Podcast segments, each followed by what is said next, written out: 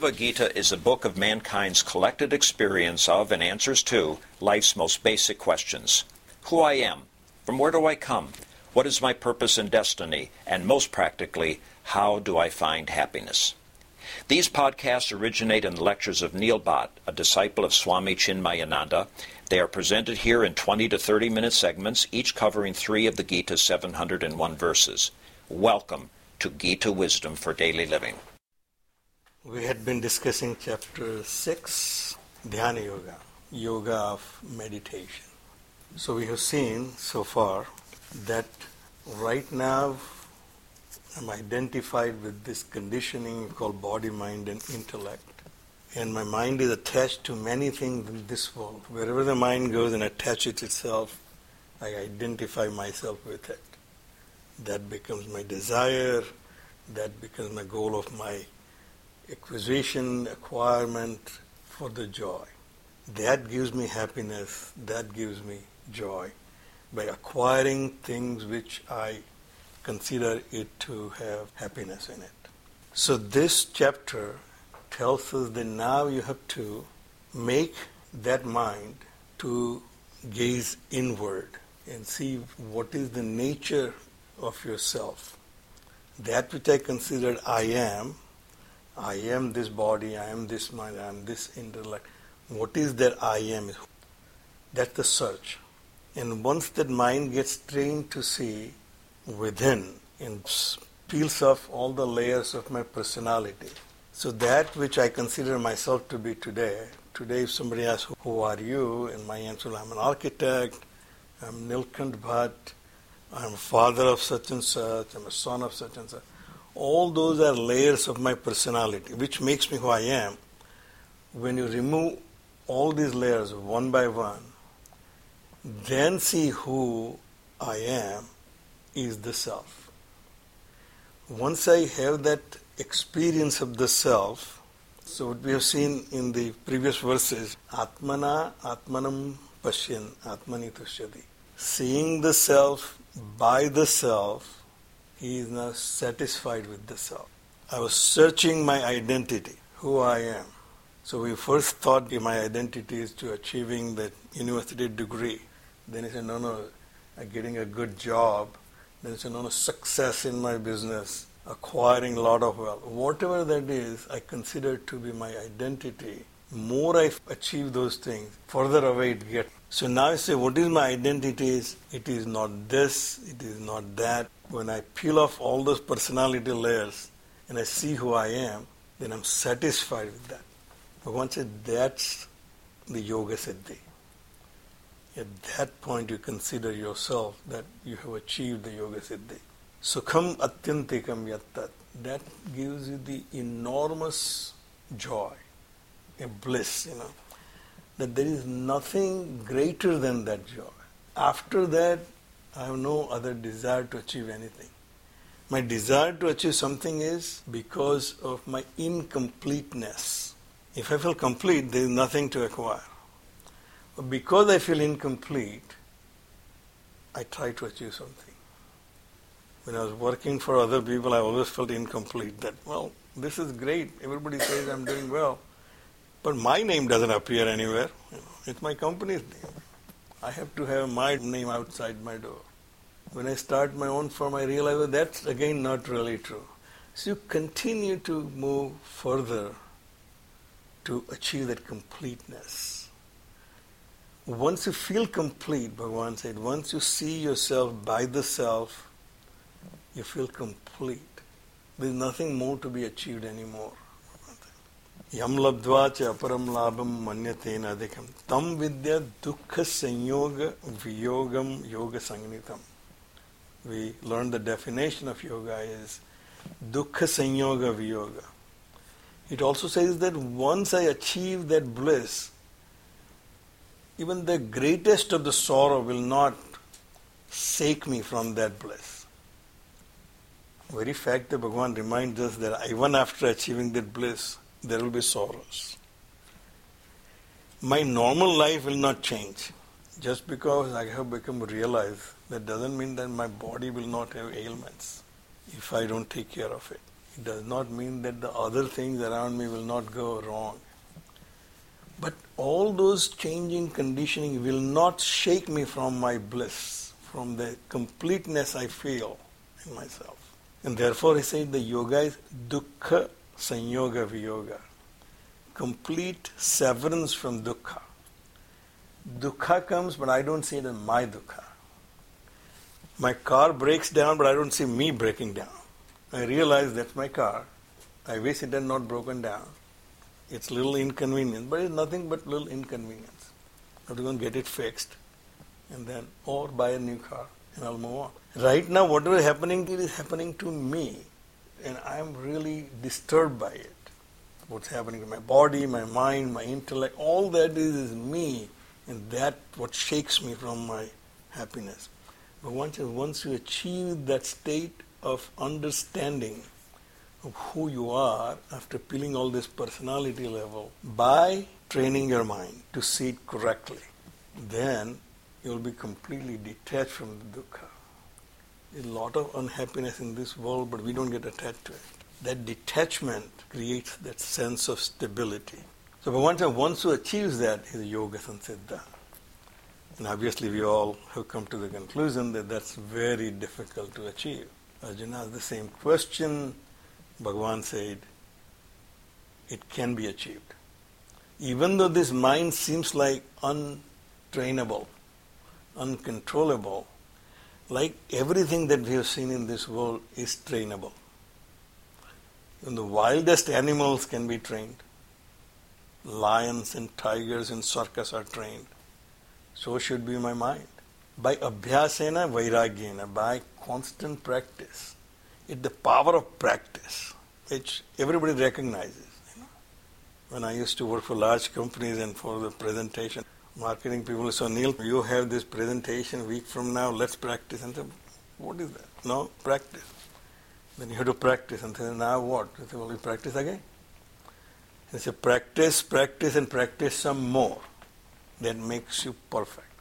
So when you go a presentation, just feels out like a normal routine because you practiced and practiced and practiced. Otherwise, you ramble like I do because you haven't really prepared for abhyasena and vairagyana. Abhyas without vairagya is not possible. Unless I detach my mind from somewhere, I cannot attach it here. So therefore, vairagya, by detaching your mind from the other things which you considered up till now, give me happiness into what you think will be. And then obviously Arjuna had doubt that this seemed like a right thing to do, but I may not have enough time left. Like when I went to my music teacher, I was already in my late 40s. I said, Subhasis, you realize that I'm in my late 40s and I'm start, I want to learn music. He said, thank God you're not 60. You still have time. obviously, I didn't keep up with it, but it's never too late you to learn anything or to start anything.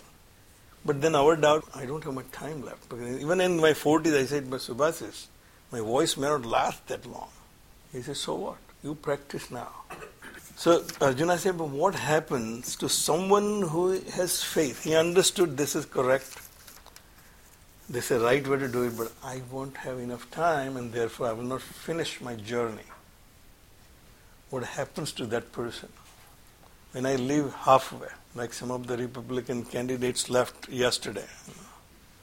Jeb Bush, I cannot continue anymore. That's the end of my journey. So, what happens to all the efforts he put into his campaign? That's his question. All this money spent, all his efforts he put for last six months, eight months. Is it in a complete vain? Normally, would think typically, well, that's the end of his career. He's gone. Bhagavad Gita says the other way around. This is the only scripture which tells you that there is nothing negative about anything you do.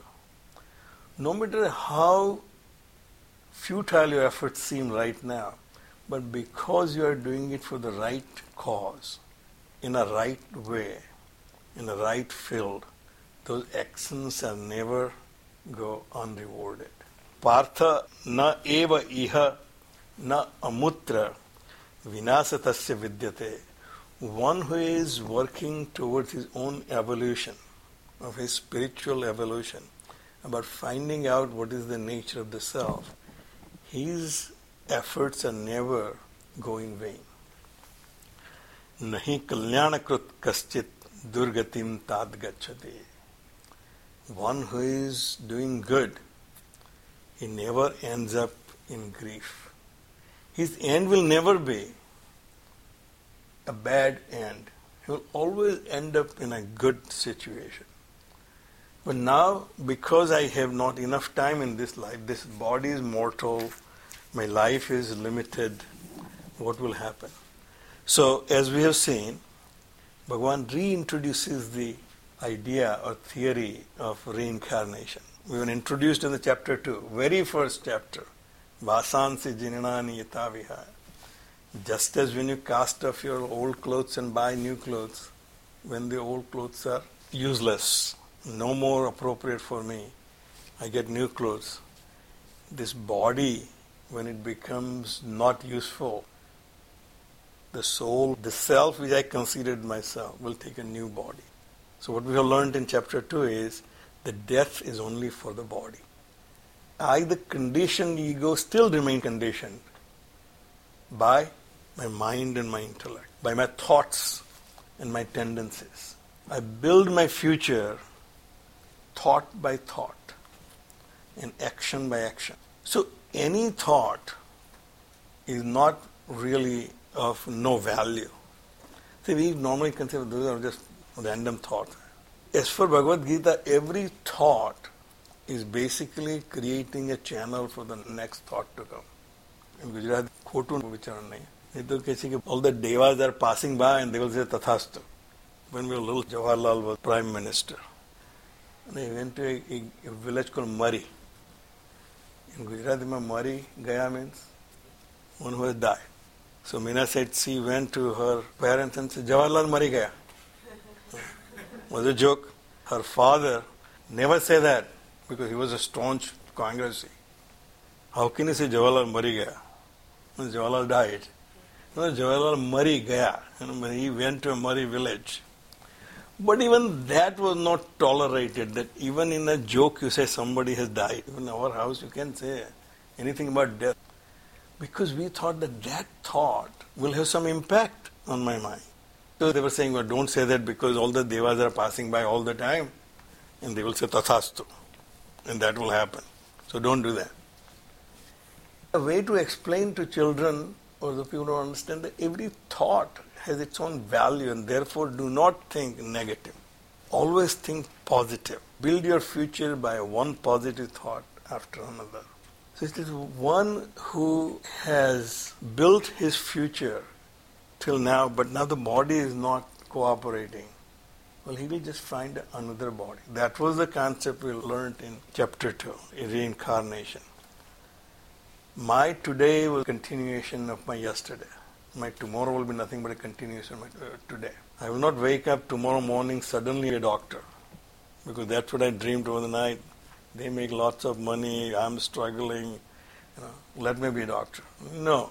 I went to bed as an architect and wake up as an architect. My tomorrow will always be a continuation of today. so Bhagavan said, even after the end of this body, it will continue into your journey of what you're building. So, what will happen? Is it just like when I grow out of my house, my current house, and so well, it is now too small. I need a larger house. So I look for a larger house. How large a house I'm going to look for? Whatever the budget, whatever the money accumulated. And then what neighborhood I'm going to look for. Whatever neighbor I thought are good. People go and buy houses in Churchill millions of dollars. And I said, are these people nuts or something? One of my associate had a house in Churchill, and he paid quite a bit of money there.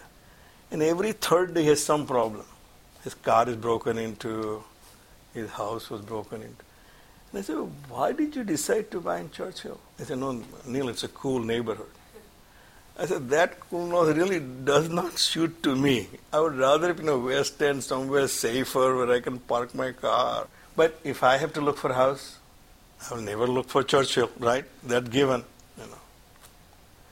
So when I die, where will my conditioned self is going to look for? In the most conducive environment.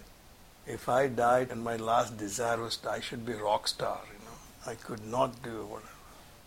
Then I'll find a way in that environment where I can continue. And Bhagavad Gita says that you don't carry your memories with you, but you carry your tendencies with you. So carry your tendency. Therefore, at least from our scriptural perspective, as soon as the child is born, he or she displays certain tendencies. We have not raised any little child for a long time, so now we are all focused on grandchild to see how she does. You can clearly see where she is. She is very articulate. She likes to use big words. She likes dances. She likes music. But certain things she doesn't want to. Those are the tendencies. Those tendencies, according to our scriptures, you have developed before from your experiences in your past lives, which you have carried with you. Because the mind and intellect is carrying those tendencies and finding a right house. So the next two verses says what happens to a yogi who is striving to achieve that yoga siddhi. But he is on his path of that siddhi, but he has not achieved that goal. Prapya punyakritam lokan ushitva saswati hi samaha. Then there is a little comfort to us that all the things I wanted to experience in this life, but I could not. I had desires but I could not fulfill them. They will be fulfilled first. The first you will experience the joys which you were looking for, the rewards of your good deeds. I was working hard to get to a vacation in Hawaii. So I accumulate enough earned leaves and enough money. Then I go to Hawaii I had two weeks of vacation, three weeks of vacation. I enjoy there without any worry. If you have turned off your cell phones and tablets and all that. And then come back, start all over again wherever you left off. Suchinam Srimatam Gehe Yoga Brasta Abhijayate. One is Yoga Brasta. In other words, who has fallen from the path of yoga because of the limitations of either mind then mind kind of wavered away, or body, body fell, or intellect, intellect get deluded. But he was on the path of yoga. He will go and enjoy. Mind wavered away from the path of yoga because I thought enjoying this success is very important. As I said, when I left Houston, and Gaurang Bhai asked me, so what are you going to do? I said, I, I want to first go and design these buildings once I fulfill that desire, then I'll come back to Bhagavad Gita. No. Go fulfill your desire. Because as long as those desires, you won't be able to concentrate on this Bhagavad Gita. So Bhagwan said, that person who's yoga brasta will go and fulfill all his desires. Bhagwan will give him an opportunity. As long as it takes, Saswati Samaha, no time limitation. Go and exhaust all your vasanas. But then come back and start wherever you left off. Suchinam Srimatam Gehe Yoga Brashta Vijayate. He will take birth in an appropriate environment. Suchinam pure and Srimatam has a proper means to support your activities. He will take birth in that household. But suppose I have no desires left. My mind did not waver away. I was on my path to achieve that yoga just the body fell. Just my body is now not appropriate. No other desire but just to go and achieve that yoga. Athva yoginam eva kule bhavati dhimatam.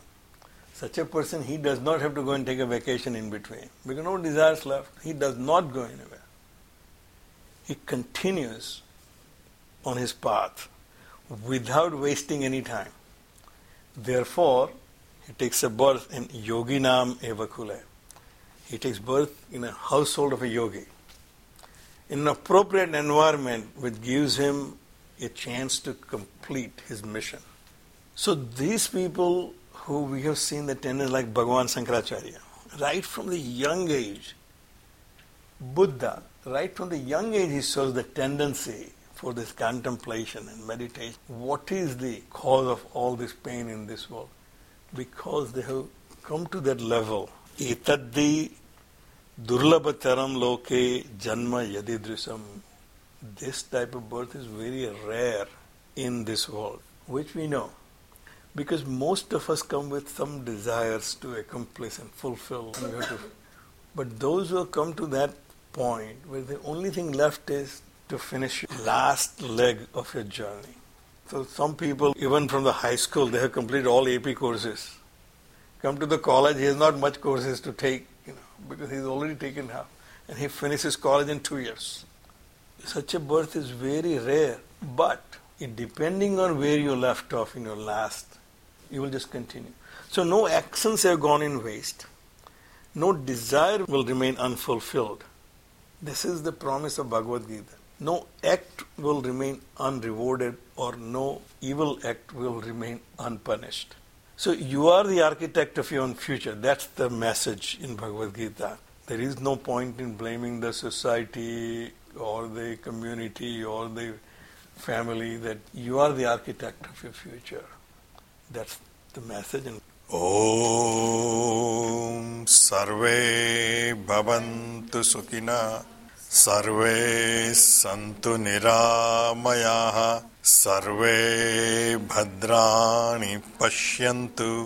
मा कश्चित् दुःखभाग् भवेत् ॐ